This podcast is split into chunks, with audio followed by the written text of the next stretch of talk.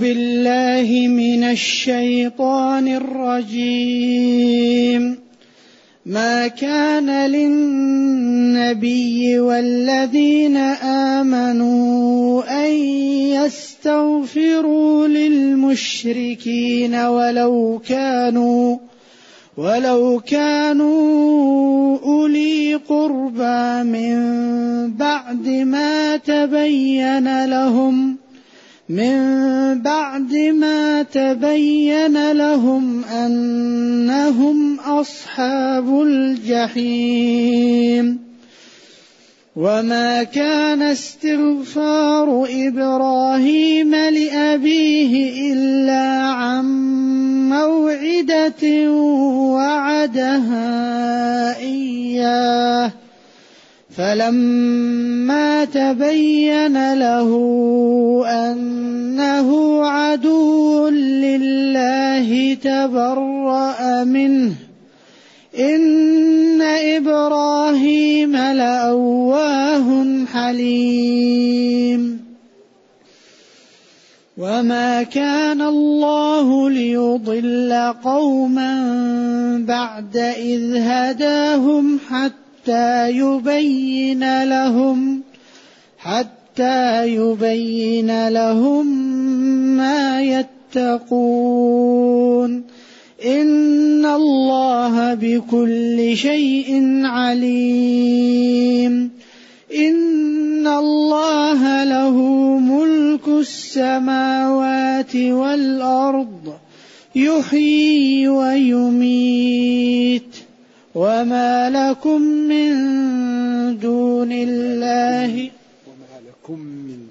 وما لكم من دون الله من ولي ولا نصير لقد تاب الله على النبي والمهاجرين والانصار الذين اتبعوه والأنصار الذين اتبعوه في ساعة العسرة من بعد من بعد ما كاد يزيغ قلوب فريق منهم ثم تاب عليهم إنه بهم رءوف رحيم. الحمد لله الذي أنزل إلينا أشمل كتاب وأرسل إلينا أفضل الرسل وجعلنا خير أمة أخرجت للناس. فله الحمد وله الشكر على هذه النعم العظيمة والآلاء الجسيمة. والصلاة والسلام على خير خلق الله وعلى آله وأصحابه ومن اهتدى بهداه. ما بعد فإن ما كان في القرآن تأتي لمعنيين. بمعنى النهي ومعنى النفي. ما كان للنبي والذين آمنوا أن يستغفروا للمشركين. يعني لا لا يستغفر المسلمون والنبي للمشركين. وبعدين وما كان الله ليضل قوما لم يكن الله ليضل. إذا تأتي بمعنى النهي وبمعنى النفي. والسياق يبين. إذا ما كان في القرآن تأتي على معنيين. بمعنى النهي لا تفعلوا. وبمعنى النهي النفي لا يكون كذا. وبمعنى النهي والفرق بين النفي والنهي أن النهي يقتضي التحريم والفعل بعده يجزم. لا تفعل. والنفي يقتضي عدم الثبوت والفعل بعده يرفع. نعم.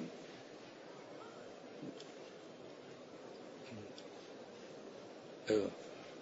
فالنفي يعني يقتضي نفي الشيء. أيوة.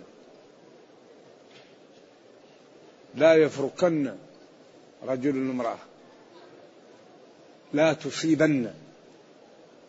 أيوة. لكن النهي يقتضي الجزم ويقتضي التحريم. النفي يقتضي عدم الثبوت. لكن قد يأتي النفي بمعنى النهي كثير.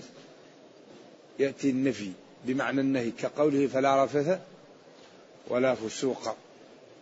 يعني هذا نفي بمعنى النهي أي لا ترفثوا ولا تفسقوا.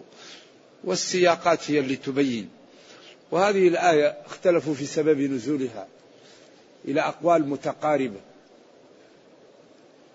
أول وهو في الصحيح أن أبا طالب لما حضرته الوفاة كان عنده أبو جهل ورجل من بني أمية وكان عنده النبي صلى الله عليه وسلم. فقال النبي صلى الله عليه وسلم لعمه يا عم قل لا إله إلا الله. نقطة الصفر. يا عم قل كلمة نحاج لك بها عند الله. لأن الوضع, الوضع خطير وهذا آخر لحظة. قل لا إله إلا الله. قال له أبو جهل وصاحبه أترغب عن ملة عبد المطلب؟ شوف الشياطين يعرفون كيف يثيرون مكامن مكامن الشيطنة أترغب عن ملة عبد المطلب؟ لذلك أخطر شيء في حجم موارد الهداية قال أبي قال شيخي عندنا في المذهب. هذا يحجب موارد الهداية عن بعض الناس. أنت أعلم من فلان. قضية ما هي قضية لا أنا ولا فلان قضية قضية دين والدين يؤخذ من الكتاب والسنة. ما هو قضية أنا ولا أنت ولا شيخي ولا أبي ولا أبي قضية قضية دين فإن تنازعتم في شيء تركت فيكم ما إن تمسكتم به لن تضلوا بعد إيش؟ كتاب الله والسنة أو شيخي أو شيخك أو أو أبي أو أبيك أو إمامي أو إمامك. لا لا الدين من الله. إذا هذا الرجل الذي كان عاقل وكان سيدا لقومه أثار فيه شياطين الإنس مكامن النخوة مكامن الشيطنة. فقالوا له أترغب عن ملة عبد المطلب؟ وحالوا بينه وبين أن ينقذ نفسه من النار. النبي صلى الله عليه وسلم يقول له يا عم يا عم قل لا إله إلا الله. يا عم قل كلمة نحاج لك بها عند الله. لكن الكبر والتعالي والسيطرة وسيد الوادي وآبائي وأجدادي حالت بينه مع الشقاوة بين أن يدخل في الإسلام. وابن أخيه من صغره بين يديه يعرف صدقه ونزاهته. ومروءته ويتيقن أنه مرسل من عند الله لأنه صرح بذلك. ولكن أنا سيد الوادي وزعيم وابن أخي يتيم في آخر حياتي أتبعه ما هو معقول؟ ابن أخي يتيم وأنا ربيته يكون سيد علي؟ ما حصل عياذا بالله.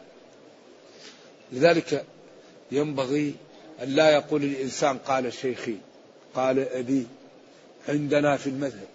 لا. ينبغي إذا قال له قال الله قال رسوله يقول سمعا وطاعة. العلم قال الله قال رسوله. قال الصحابة ليس خلف فيه. ما العلم نصبك للنصوص سفاهة بين الرسول وبين رأي فقيه؟ كلا. ولا جحد النصوص تعمدا حذرا من التمثيل والتشبيه.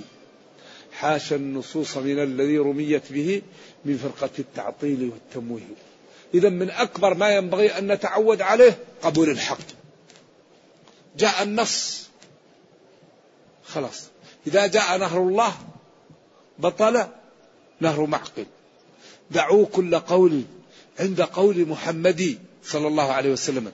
فما آمنوا في دينه كمخاطرين وكون هذا الإنسان علامة لا يمنع من أن تكون عنده جزئيات خطأ. وكون هذا الإنسان جاهل لا يمنع من أن تكون عنده جزئيات صح. يبقى هذا عالم عنده جزئيات خطأ وهذا جاهل عنده جزئيات صح. إذا كون الإنسان جاهل لا يمنع من أن تكون عنده بعض المسائل صح.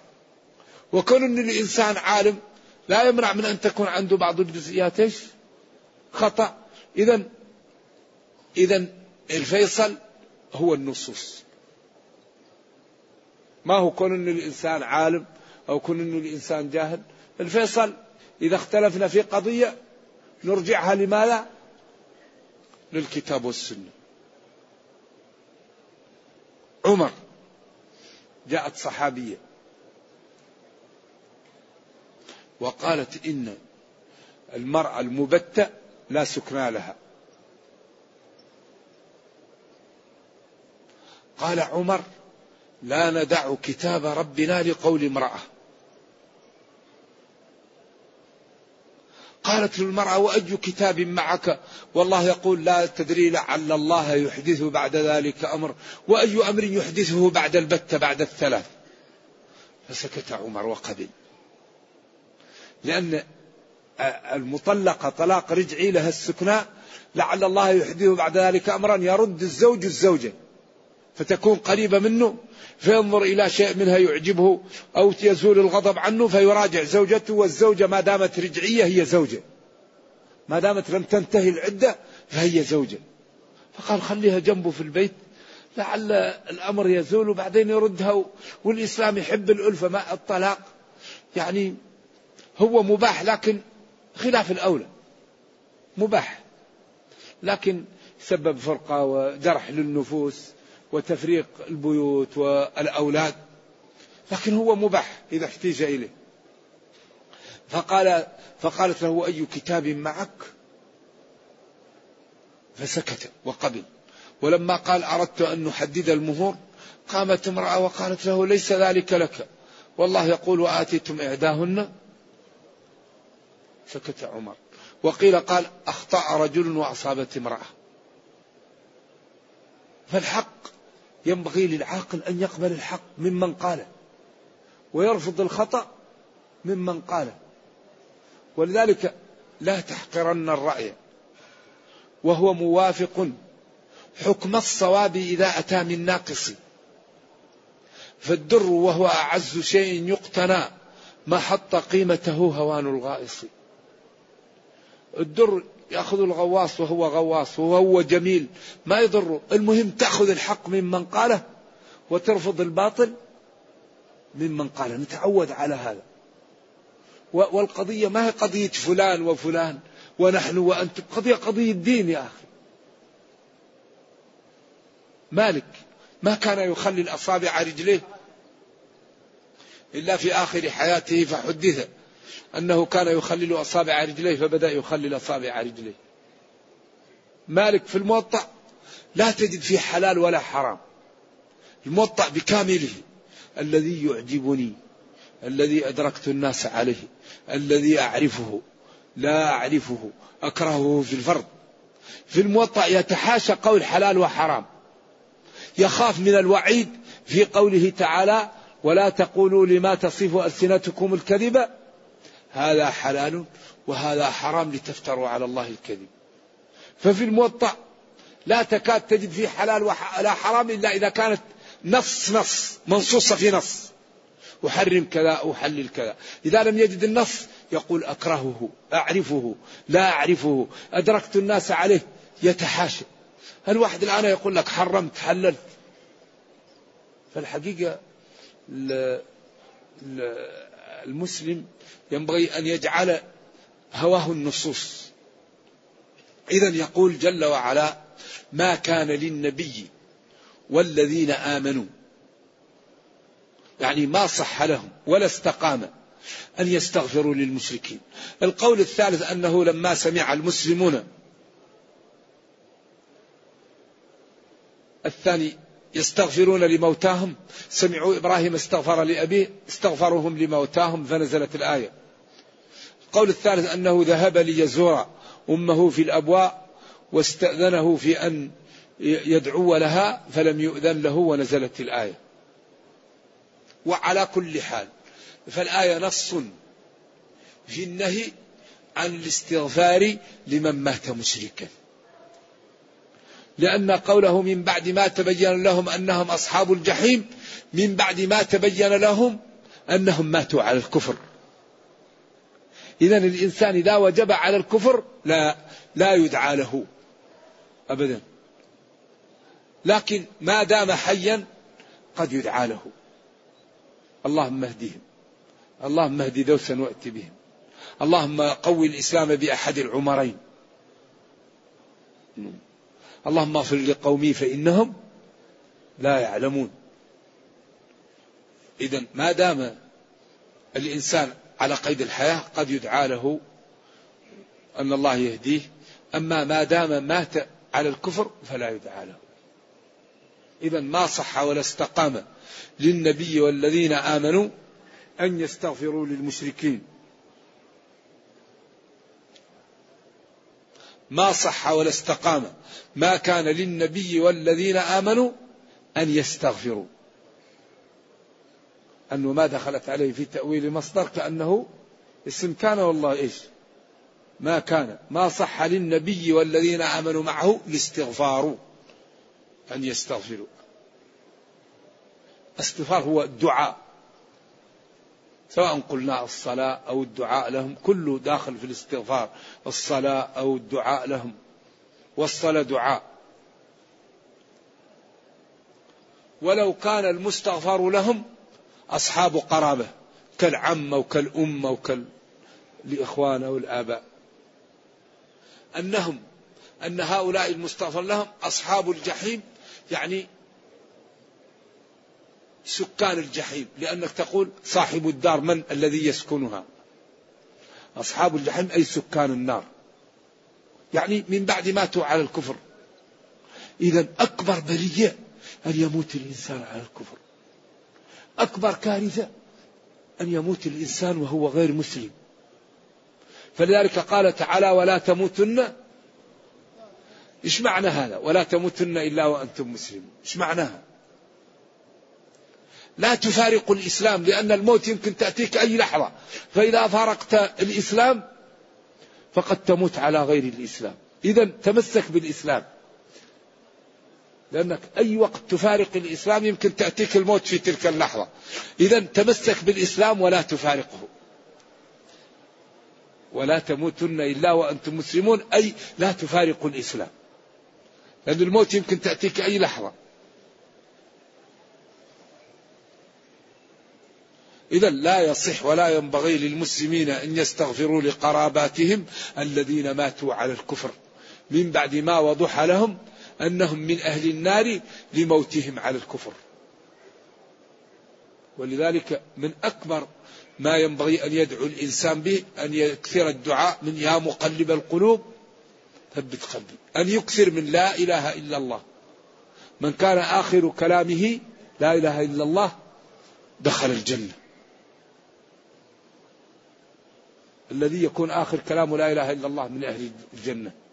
فلذلك يكثر الإنسان من فعل الخير حتى يموت عليه.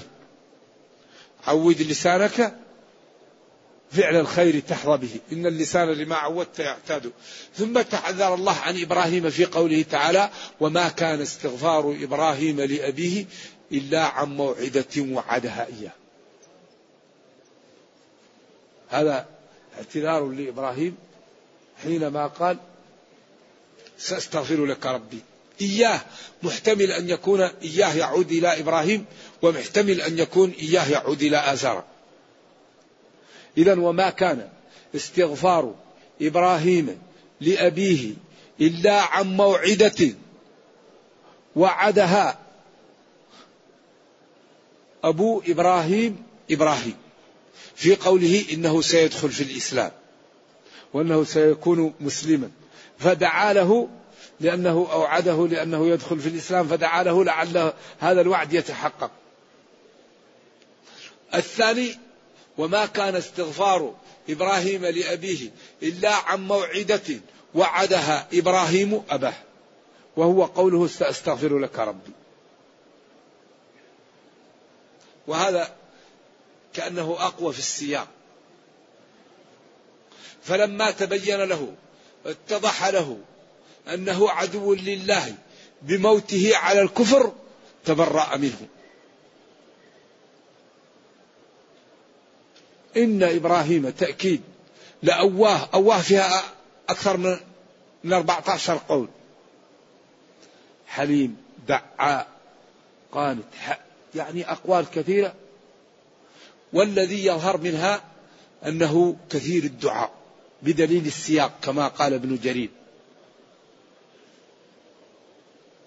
إن توكيد إبراهيم هو نبي الله وأبوه آزر ومن يقول إنه عمه يحتاج إلى دليل لأن الله قال وإذ قال إبراهيم لأبيه آزر وكونه عم يحتاج إلى دليل وإن كان العم يطلق عليه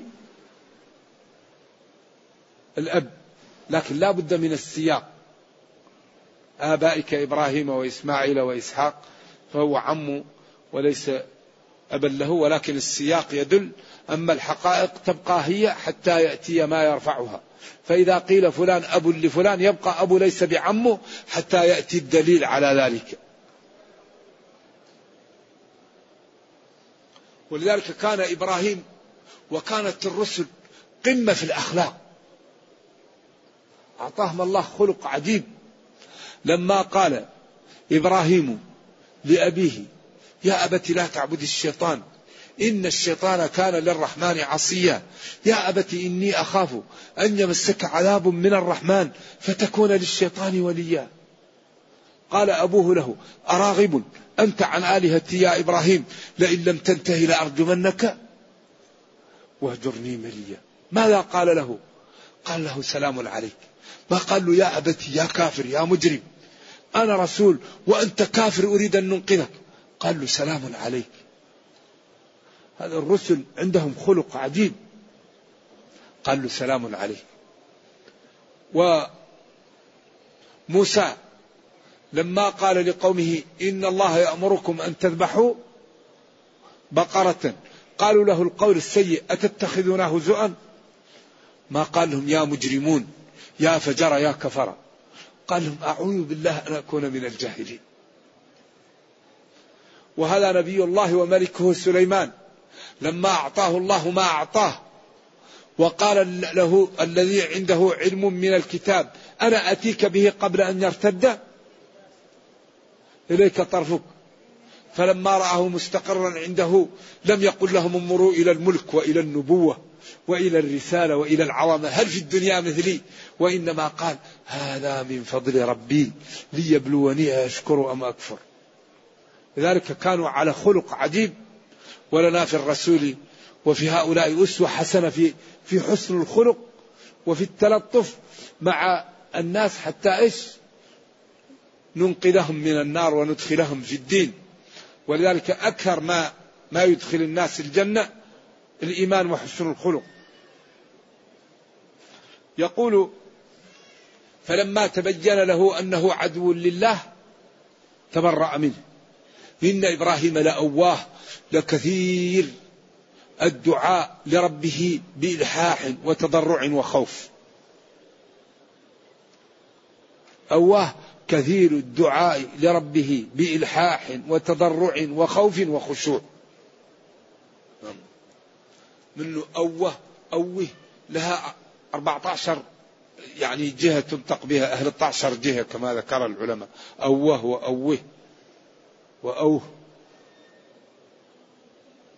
حليم يعني يتغاضى عن الناس ولا يأخذهم بزلاتهم.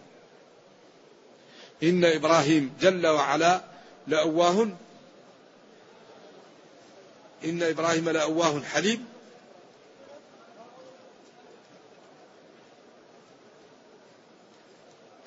بعدين قال جل وعلا وما كان الله ليضل قوما بعد إذ هداهم حتى يبين لهم ما يتقون. ما كان الله ليعاقب هؤلاء على استغفارهم لآبائهم وأجدادهم وأقربائهم حتى يبين لهم أن ذلك لا يجوز ولا يكون. فإذا فعلوا بعد ذلك إيش؟ استحقوا العقوبة. والعبرة بعموم اللفظ. أي وما كان الله جل وعلا ليعذب قوما من خلقه بعد أن وفقهم للإيمان حتى يبين لهم ما يجب عليهم فعله وما يحرم عليهم تركه. فإن قدموا بعد البيان عند ذلك استحقوا من ربهم العقوبة. وهذا قال لئلا يكون للناس على الله حجة بعد الرسل. فإذا عذبهم من غير النار يقولوا يا ربنا كيف تعذبنا ونحن إيش؟ لم تأتنا النذر ولم يأتينا العلم. فلذلك هذا دين لا يعذب أحد فيه إلا بعد البيان. لكن قال العلماء الذي يعيش بين ظهراني المسلمين ويجهل فروض العين لا يسامح. لأن فروض العين واجبة وتعلمها بين المسلمين سهل فتركها تفريط وهل يعذر بالجهل أو لا يعذر بالجهل؟ الذي يظهر أن الجهل يخفف. لكن لا يعذر به بالكلية. لكن يخفف الذي يقوم ويقدم على العمل مع علم عقوبة أكبر من الذي يقدم على العمل وهو لا يعلم. فلكن إن أتيح له التعلم وتركه أصبح كمن يعلم. ولذلك قال الله إنه أعطانا موارد العلم لنشكره لنتعلم. وقال بما كنتم تعلمون الكتاب وبما كنتم تدرسون. قال فاسألوا أهل الذكر. إن كنتم لا تعلمون. فترك التعلم معصية. ولذلك من عمل بما علم أورثه الله علم ما لم يعلم. وقال اتقوا الله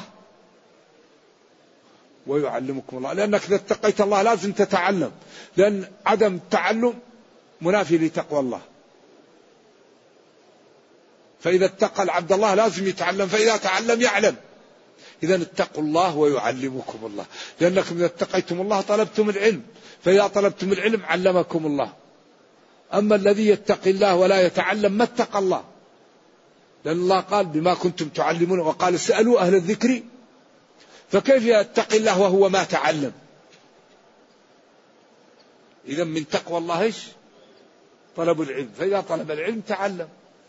وكذلك إذا اتقى العبد الله استنارت يعني بصيرته فأصبح رأيه مبارك وقوله مبارك ووفق لأن الذي يتقي الله الله ينور بصيرته ويدعوه إلى الخير ويوفقه ويبعده عن الشر لأن الخير يدعو للخير. يقول جل وعلا وما كان. ولم يكن استغفار إبراهيم لأبيه إلا عن موعدة وعدها إياه قبل ذلك. فلما تبين له أنه عدو لله بموته على الكفر تبرأ إبراهيم من أبيه. إن إبراهيم لكثير الدعاء كثير يعني التغاضي وعدم أخذ الناس بالزلات حليم ولم يكن الله جل وعلا ليعذب قوما ويحكم عليهم بالشقاوة بعد أن وفقهم للدخول في الإيمان حتى يبين لهم ما حرم عليهم ما يتقون. ولذلك قال وما كنا معذبين حتى نبعث رسولا وقال رسلا مبشرين ومنذرين لئلا يكون للناس على الله حجة بعد الرسل وقال في حق أهل النار كلما ألقي فيها فوج سألهم خزنتها ألم يأتكم نذير؟ قالوا بلى. بعدين أظهر في محل الإضمار لأن السياق يقول قالوا بلى قد جاءتنا. لأن قبلها نذير لكن قالوا بلى قد جاءنا نذير فكذبنا. إذا أنتم اللي عملتم لأن جاءتكم النذر وكذبتم بها. فذلك ربنا كريم أرسل الرسل والحجج معهم والبراهين والأدلة الشرعية والعقلية وتركنا على المحجة البيضاء. لا يزيغ عنها إلا هالك. كل إشكال محلول عقلا وشرعا فلا عذر لنا في غير اتباع شرعنا. فحري بنا أن نجتهد؟ ونتجمل بالدين. حري بالمسلم أن يتجمل بالدين؟ المسلم لا يتجمل بأخلاق الكفار لا يتجمل بزي الكفار المسلم لا يتشبه بالكفار. المرء مع من؟ مع من أحب. لا تجد قوما يؤمنون بالله واليوم الآخر يوادون مشكل. إذا الدين أن المسلم يتزين بالإسلام يتزين بزي الإسلام. يتشبه بالصالحين وبالأنبياء وبالصديقين. أما المسلم يتجمل بأخلاق الكفار بزي الكفار هذا مشكل هذا. هذا ضعف نفسي وضعف ثقافي وانهزام وخطورة. أنا لا أذي الناس ولا ولا ولا أظلم أحد ولا أشتم أحد ولا أزدري أحدا لكن نتبع ديني. نتزي بزي المسلمين نتجمل بالإسلام. ومن أحسن قولا ممن دعا إلى الله وعمل صالحا؟ وقال إنني من المسلمين. تجمل بالإسلام إنني من المسلمين. أما المسلم إذا كان في المجلس يظهر كأنه أعوذ بالله صاحب مرض معدي أو صاحب جريمة. هذا هذا هذا داء. عجيب الكفار الواحد يطلع كذا ويظهر نفسه ويتجمل وأنا المسلم. نظهر كأني عندي جريمة لأني مسلم. هذا مرض هذا. هذا خنوع ما في ما في أحسن من المسلم. ولذلك ضمن الله للمسلم إحدى الحسنين. وضمن للكافر إحدى السيئتين. أو هما معا. المسلم إما أن ينال العزة والغلبة والجنة أو ينال الشهادة قل هل تربصون بنا إلا إحدى الحسنين وهم إما أن ينالوا الهزيمة والقتل أو يموتون على على على على الكفر فيدخلون جهنم. ونحن نتربص بكم أن يصيبكم الله بعذاب من عنده أو بأيدينا. يجيكم زلزال أو طاعون أو نقتلكم أو تأتيكم الموت وتأتون النار. إذا الكفتين ما هي إيش؟ ما هي متوازنة إذا ليش نحن نتشبه بالكفار ليش نحن نتزي بزي الكفار ونحن ديننا دين الطهر ودين الجمال ودين الإيثار ودين السماحة ودين اليسر وهم عياذا بالله لا لا لا, لا يتوقون نجاسة لذلك الذي يريد يعرف طهر الإسلام وجماله يذهب إلى الغر... إلى الكفار ويجالسهم شهر. نحن عندنا في البيوت أعز ما يكرم الجد والجدة. محل الصدارة وتنفيذ أوامرهم والتلطف بهم. وهم الجد والجدة يوضعوا أكرمكم الله مع حدائق الحيوانات. يرموا مع حدائق الحيوانات. ونحن عندنا الجد والجدة نتسابق في إكرامهم وفي احترامهم وفي الدعاء لهم وفي تلبية طلباتهم. وهم الكبير يرموه.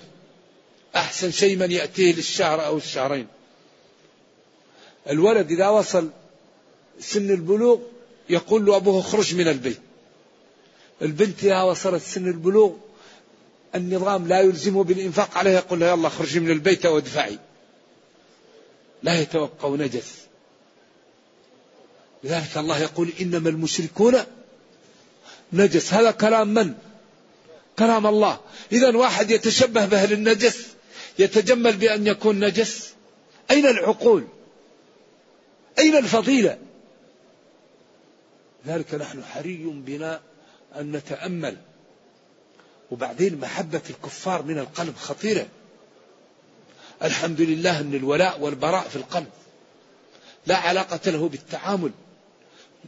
لا تجد قوما يؤمنون بالله واليوم الآخر وادون من حد ولو كانوا آباءهم أو أبناءهم أو إخوانهم أو عشيرتهم.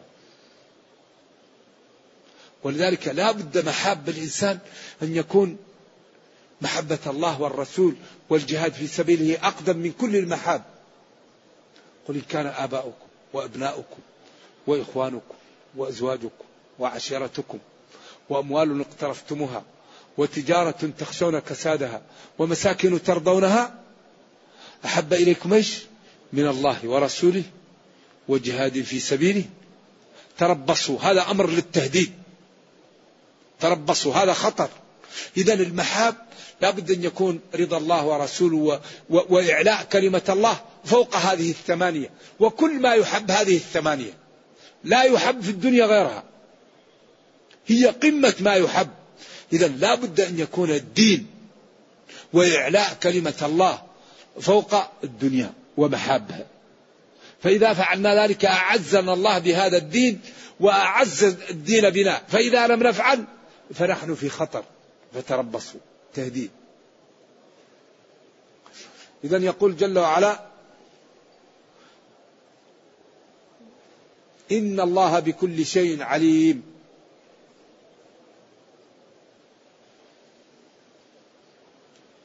لا تخفى عليه خافية وهو عدل ولا يظلم الناس شيئا فلذلك يعني شرع لهم. وأخبرهم أنه لا يعذبهم إلا بعد البيان. حتى يبين لهم ويوضح لهم ما يؤمرون باجتنابه من كفر ومعاصي وقعود خطورة قعود عن النبي صلى الله عليه وسلم. إن الله جل وعلا بكل شيء عليم.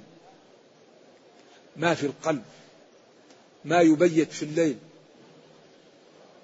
خوا كل شيء يعلمه الله.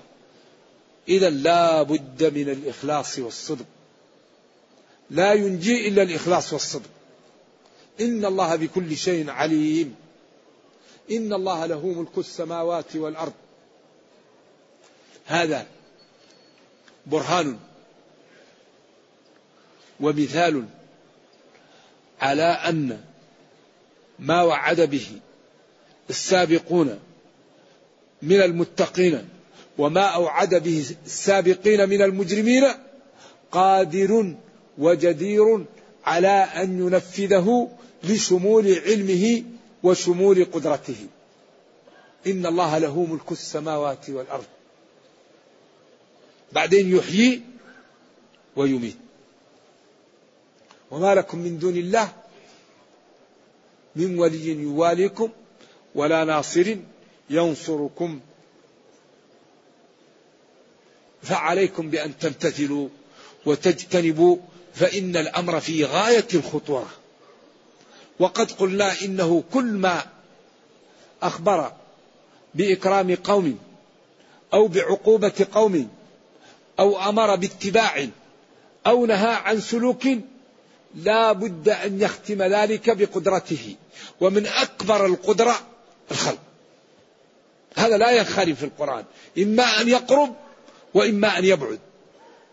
ولذلك انفروا خفافا وثقالا وجاهدوا بأموالكم. وتكلم على هؤلاء وهؤلاء وبين الصدقات وبين. وكل ما قطع مقطع يقول إنه يخلق. إنه خلق السماوات والأرض. إنه يحيي ويميت. إذا هذه قدرة هائلة إذا ما أخبر به من العقوبة قادر عليه وما أخبر به من الكرامة ومن يعني الإكرام ومن النعيم المقيم قادر على تنفيذه. إذا فاتركوا المعاصي وامتثلوا الأوامر تفوزوا بالجنة وتحرموا وتبتعدوا عن النار وذلك الفوز العظيم. هذا يتكرر يتكرر. لا ينخرم. إذا هنا لما بين قال إن الله جل وعلا له لا لغيره ملك السماوات والأرض. السماوات ما فوقنا والأرض ما عليه. ولذلك بعدين قال يحيي ويميت.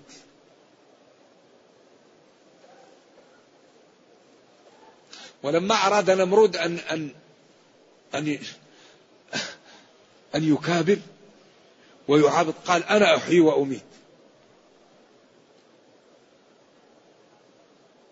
لو قالوا لا أنت ما تحيي ولا تميت طال الكلام. لكن قال له إن الله يأتي بالشمس من المشرق فأتي بها من المغرب. الله أبهت النمرود فبهت الذي كفر. يعني سوى كذا ما يقدر يعمل أي حاجة. فتح عيونه وفتح فاه وبقي هكذا مبهوث لا يدري ما يعمل. ولذلك لو لم يبهته الله هو كذاب. يمكن يقول أنا اللي أتيت بها من المشرق فخلي ربك يأتي بها من المغرب. لكن الله أبهته. أيوة أبهته ربه. انقطع. لأنه جاءته هذه يعني ما استطاع أن يقول شيء. وإلا هو كذاب يمكن يقول لا أنا أتيت بالمشرق بها خلي ربك يأتي بها من الجهة الأخرى. لأنه غلط وقال أنا أحيي وأميت. لكن الله بهته. فانقطع هنا. الله جعله ينقطع. فبهت الذي كفر. فلذلك هذا الدين لا يقاوم أبدا. أبدا. كله مبني على أدلة وعلى أسس وعلى براهين تخاطب العقل. ما يقول لهم ادخلوا في الإسلام أو تكفروا. لا. يقول أنا أرسلت رسولي. وجئت معه بكتاب. وقلت إن معجزته الكتاب فأتوا بالكتاب. فإن كنتم مكذبين به فأتوا بالكتاب ولكم أن يساعدكم من في الأرض. فإن عجزتم فاعلموا أنه صادق وقد أوعد المكذب به النار فاتقوا النار. أليس هذا الإنصاف؟ أليس هذا الإعجاز؟ أليس هذا مخاطبة بالعقول النجرة والأحاسيس الجياشة؟ قال لهم وإن كنتم في ريب مما نزلنا على عبدنا فأتوا بسورة. ما قال فقد كفرتم. فأتوا بسورة. أتوا بمثله ولكم أن يساعدكم من على الأرض. وادعوا من استطعتم من دون الله. إن كنتم صادقين في قولكم فإن لم تستطيعوا أن تفعلوا في الماضي ولن تستطيعوا أن تفعلوا في المستقبل. فهناك الخطر ماثل وقد أوعد المكذب به النار فاتقوا النار. قال أم خلقوا من غير شيء؟ أم هم الخالقون؟ أم خلقوا السماوات والأرض؟ إذا كل لم يقع. إذا الله خلقكم إذا أطيعوه امتثلوا أوامره واجتنبوا نواهيه قبل أن تقعوا في الهلكة. لا يقاوم الإسلام أبدا. إلا ب يعني تجهيل أبنائه به أو عدم السماح لهم ببيانه. هذا الذي يقاوم به الإسلام. أن يجهل المسلمون الإسلام أو يقال للمسلم اسكت لا تتكلم لا تبين الدين ولا توضحه أما إذا فهم المسلم الإسلام وسمح له بأن يوضحه للناس كل الناس تدخل في الإسلام. إلا من كتب الله له الشقاوة. يقول جل وعلا وما لكم من دون الله من ولي. وما لكم ولي من هذا التأكيد زائدة للتأكيد. والولي هو الذي يواليك ويصافيك والنصير هو الذي يعضدك. إذا يوم القيامة ما فيه إلا حسنات. ما فيه. لا أب ولا عم ولا خال ولا رصيد ولا عشيرة ولا وما لك من ولي ولا نصير. يوم القيامة فيه حسنات وفيه سيئات. لذلك هذا نخبر به ونحن في الدنيا لنعد العدة. ولأن كل واحد يبدأ يخطط للنجاة لنفسه. وما لكم من دون الله من ولي ولا نصير. ثم بين الله جل وعلا أنه قد تاب الله. والله لقد تاب الله. على النبي. النبي جاء به مقدمة كما قال فأن لله خمسه وللرسول. قد, قد تاب الله على النبي بأنه لا ينطق عن الهوى ولأنه ما أمره ربه يفعل وما نهاه يفعل. والمهاجرين الذين سابقوا بترك أوطانهم ومحابهم لرضا الله. والأنصار الذين يعني آثروا من جاءهم وفتحوا لهم قلوبهم وبيوتهم. و و وآثروا على أنفسهم ولو كان بهم خصاصة. الذين اتبعوه.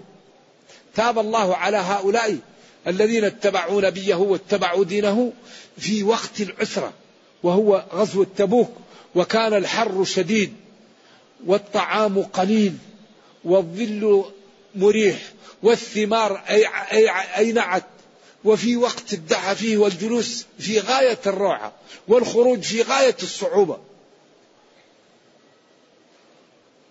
عسرة في الأكل عسرة في المركب عسرة في الوقت. الوقت حار والمال قليل وإيش؟ والظهر قليل والزاد قليل والمحل بعيد والعدو كثير. عسرة عسرة من كل جهة. هؤلاء الذين عملوا هذا تاب الله عليهم. هيأ لهم. يعني أن يتوبوا وأن يعملوا الخير. فكان ذلك توب من الله لهم. بأن وفقهم وكتب لهم التوبة فتابوا. من بعد ما كاد يزيغ أو تزيغ. قلوب فريق منهم. كاد. فعل المقاربة ككان كاد الشيء أو كاد أمرهم يزيغ أو كادت حالهم ضمير شان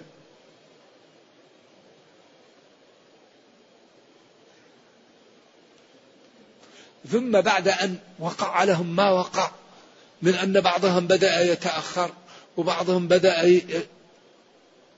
ثم هيأ الله لقلوبهم للشراح فهيأ لهم الخروج وترك ما يحبون لما يحب الله كما قال ونهى النفس عن الهوى. إنه بهم رؤوف رحيم.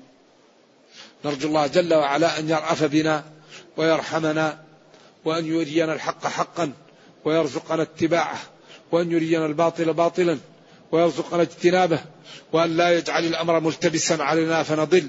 اللهم ربنا أتنا في الدنيا حسنة وفي الآخرة حسنة وقنا عذاب النار. سبحان ربك رب العزة عما يصفون وسلام على المرسلين والحمد لله رب العالمين. حقيقة نريد من الإخوان أن تكون الأسئلة في موضوع الدرس أو فيما يحتاجه أحدكم في دينه وعبادته. أما الأسئلة التي هي ترف أو ليست تختص بموضوع التفسير أو بما يحتاجه المسلم في عبادته فينبغي أن نكف عنها تكون الأسئلة في موضوع الدرس في القرآن أو في هذه السورة أو فيما يتعلق بالدرس أو تكون فيما يحتاجه المسلم في عبادته. أما أسئلة في الترف أو في الأمور المختلف فيها أو الأمور بعيدة عن الدرس لا ينبغي أن تكون أنا لا أحب أن واحد يضع سؤال ولا أجيبه عليه.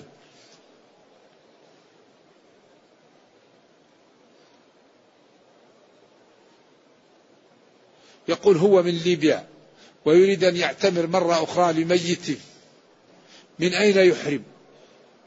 لو يعمل عمرته ويأتي للمدينة ويجلس فيها ثلاثة أيام ويصلي في هذا المسجد ويعتمر من ذو الحليفة ويرجع تمام. هذا لا يقول أحد فيه شيء. أما العمرة من التنعيم فبعض العلماء يقول الأفضل منها الطواف. الذي يعتمر من التنعيم وهو بمكة بعض العلماء يقول الأفضل من ذلك أن يشتغل بالطواف. هذا بعض العلماء. أما كونها من التنعيم جائزة فهذا لا خلاف فيه. لا أعلم خلافا في أنها لا تجوز من التنعيم. لكن الخلاف حاصل هل العمرة من التنعيم أفضل هي أو أفضل أن يشتغل الإنسان بالطواف؟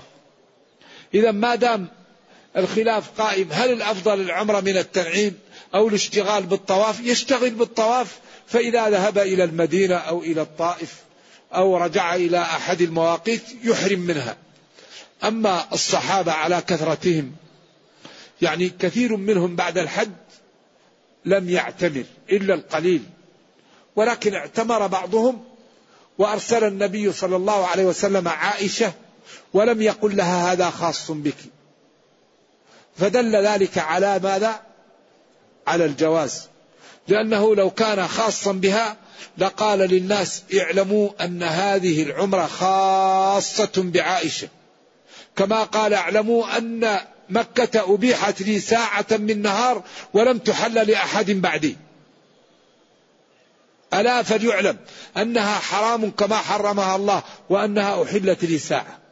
أما عائشة فأرسلها مع أخيها ولم يقل لهم هذا خاص بك. وتأخير البيان عن وقت الحاجة لا يجوز. والرجل الذي ذبح أضحيته قبل الصلاة قال له هي شاة لحم. قال له عندي ربى صغير. قال له ضح به ولن يجزي عن أحد بعدك. ضح به ولن يجزي عن أحد بعدك. فسكوت النبي صلى الله عليه وسلم لعائشة وإرسال عبد الرحمن بها. ولم يقل لها هذا خاص بك. ولو فهم بعض الصحابة الخصوصية لأنه لو كانت فيه خصوصية لقالها وبينها. ولم يفهم ذلك لكان صريحا كما قال لهم مكة أحلها الله لي ساعة وكرر ذلك. ألا لا يقول أحد نبي الله فعل في مكة. ألا إنه حلها لي ساعة وعادت حرمتها. فبين. وقال لزينب خالصة لك من دون المؤمنين. فأي شيء خاص خاص وفي إرواء الغليل أن الصحابة كانوا بعد الصدر أي بعد طواف الوداع يعملون عمرا من من خارج مكة. وتكون رؤوسهم لم تنبت.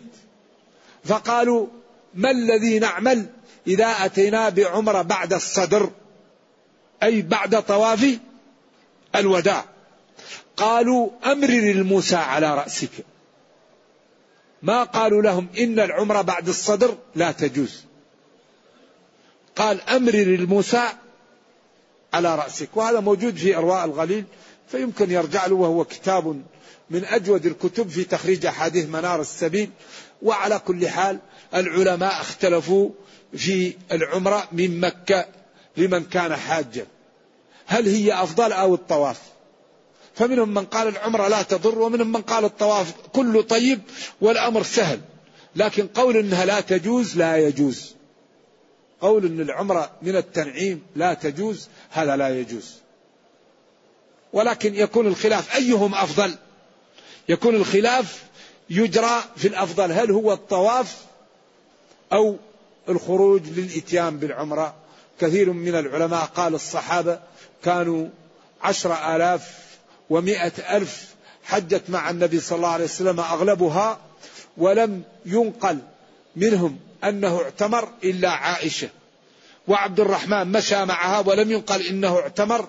إذا لو كان هذا أفضل من غيره لتسابق له الصحابة. إذا يكون الخلاف في الأفضلية وعدمها. أما قضية الجواز فأظن أنها تجاوزت إيش؟ القنطرة والله أعلم. نعم. يقول في رجل سافرت سافر في رمضان وكان صائما فلما رجع إلى منزله وهو صائم أفطر وأتى أهله وأجبرها على الإفطار. هذا إذا كان مسافر ولم يكن هذا في بداية سفره هذا لا خلاف فيه.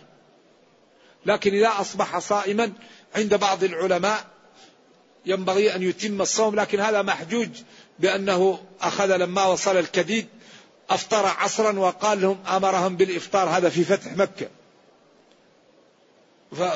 فلما أمر أن بعضهم قال هؤلاء كالعصاة لأنه أمرهم بالإفطار. فالمسافر له أن يفطر بل الأفضل له الإفطار إن كان يريد إظهار السنة لأن الرخصة الإتيان بها أفضل. فالإنسان إذا كان مسافرا ومعه أهله فله أن يفطر وله أن يأتيهم. نعم هذا مباح.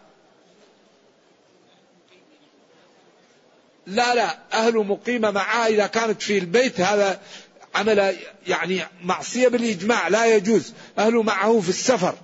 أما إذا كانت مقيمة فلا يجوز له ذلك. فيكون عصا فإذا كان أجبرها فلا شيء عليها فإذا كانت طاوعته. فالجمهور يقول مثل الرجل وهم الشافعي يقول لأنه لما جاء ينتف شعره ويقول أهلكت وأهلكت وقعت أهلي في نهار رمضان فقال أعتق رقبة. قال لا أقدر قال يعني صم ستين يوما قال لا أستطيع قال اطعم ستين صاعا. مسكين قال وهل ما لا أملك. فلما جاءه طعام في وسق قال له أطعمه الفقراء قال على أفقر مني فضحك. فأخذه وذهب به لبيته. ولذلك الدين يسر. قالوا لو كانت المرأة يجب عليها لا أخبره. قالوا لا العلماء هي المرأة مثل الرجل وهي مثله والخلاف بينهم. ولذلك قال الشافعي وأحمد إن التكفير لا يكون إلا بإتيان الأهل. وقال مالك وأبو حنيفة إن التكفير يكون بتعمد انتهاك رمضان. لأنهم نظروا إلى أن السبب انتهاك رمضان أما الشافعي وأحمد نظروا إلى المنتهك به. وهذا خلاف بين العلماء وكل له أدلة ولطالب العلم أن يختار ما يرى ويرفق بالمخالف. يقول زوج مدرسة للموسيقى في مدرسة ابتدائية. الله المستعان. هذا أرى أنك تسأل فقهاء الموجودين في بلدك. لأنهم أبصر بهذا. لأن الموسيقى والغناء اتفق الأئمة الأربعة أنه لا يتعاطاها أصحاب المروءة. أيوة. قال الشوكاني في نيل الأوطار والحق إنه إن خرج عن دائرة الحرام لا, لا يخرج عن دائرة الاشتباه والمؤمنون وقافون عند حدود الله. لا سيما إن كان في ذكر الدلال ومعاقرة الأحبة والأخلان فإن صاحب التعقل لا يخلو من ذلك ببلية فكيف بمن كان هو غير ذلك؟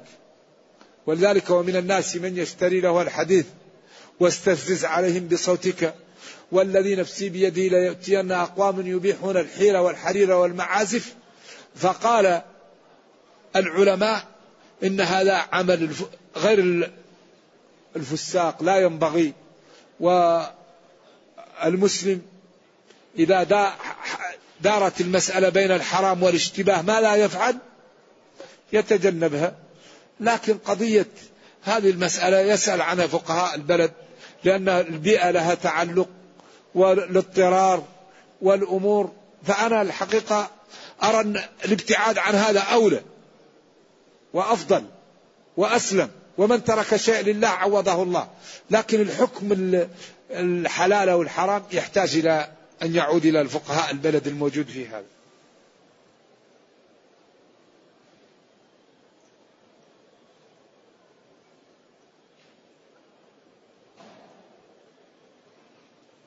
يقول مسك المصحف باليد اليسرى لا يضر لكن الأولى أن المصحف يمسك باليد اليمنى. يعني هذه للأمور الطيبة وهذه للأمور الغير جيدة. ولذلك اختلفوا هل السواك تطيب أو تطهير؟ إذا كان تطهير يكون بهذا وإذا كان تطيب يكون بهذه. أيوة نفس السواك. هل هو تطيب أو تطهير؟ فإذا كان تطيب يكون باليمنى وإذا كان تطهير يكون باليسار. قال هذا لأكلك ولشربك ولتسبيحك وهذا لأذاك. ولكن يجوز أن تأخذ بهذه وهذه. إذا لم تكن متعمد فيجوز أن تأخذ بهذه وهذه. الأمر سهل. تستعين بها. والدين يسر. لكن لا يتعمد الإنسان يأكل باليسار. لا. قال له كل بيمينك قال لا أستطيع. قال لا استطعت. قال العلماء لأنه منعه الكبر. فشلت يده فلم يرفعها. أما إذا كان الإنسان يده هذه فيها مرض يمكن يأكل بهذه ويكتب بها ويعمل بها ويأخذ بها المصحف إذا تعطلت هذه. إذا كانت هذه موجودة وهذه موجودة يستعمل هذه في الطيب وهذه في الأمور الأخرى.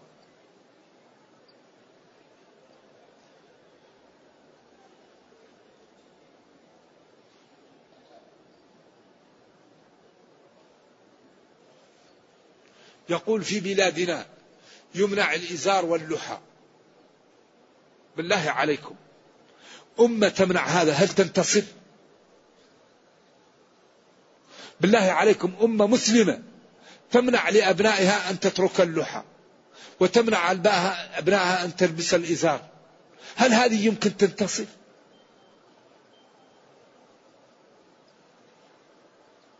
طيب نبينا قال أوفروا اسبلوا اسدلوا تركني أن نقص هذا وأترك هذا. قال لا تأخذ بلحيتي قال أولئك الذين هدى الله فبهداهم. طيب اللي عنده ولد يدفع ضريبته إذا مرض ويعالجه. واللي عنده سيارة يجدد استمارتها. واللي عنده بيت يصلحه. طيب الدين ما نرضى ندفع له شيء ونريد أن ندخل الجنة. بالله عليكم هذا إنصاف. لا بد أن ندفع ضريبة الدين لندخل الجنة. ولا بد أن يكون عندنا برامج جادة لإنقاذ خطورة معاداة الدين. المسلمون مقصرون مع من لا يعلم من شرائح المسلمين ومع واقعهم.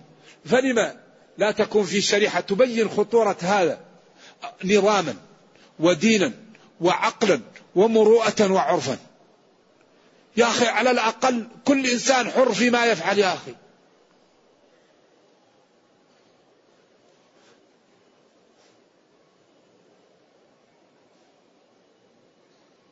يقاد للسجن إن سب الرئيس وإن سب الإله فإن الناس أحرار. هذه مشكلة هذه. ينبغي للمسلمين أن يكون لهم عمل جاد في خطورة هذا الموقف. إنسان يرغم على أن يحلق لحاه إنسان يرغم على أن لا يلبس السنة. أن يلبس لباس محدد. أو أن يلبس لباس ليس متعارف عليه بين المسلمين. أمة تفعل هذا إيش النتيجة؟ لا بد أن يسلط الله عليها أعداءها.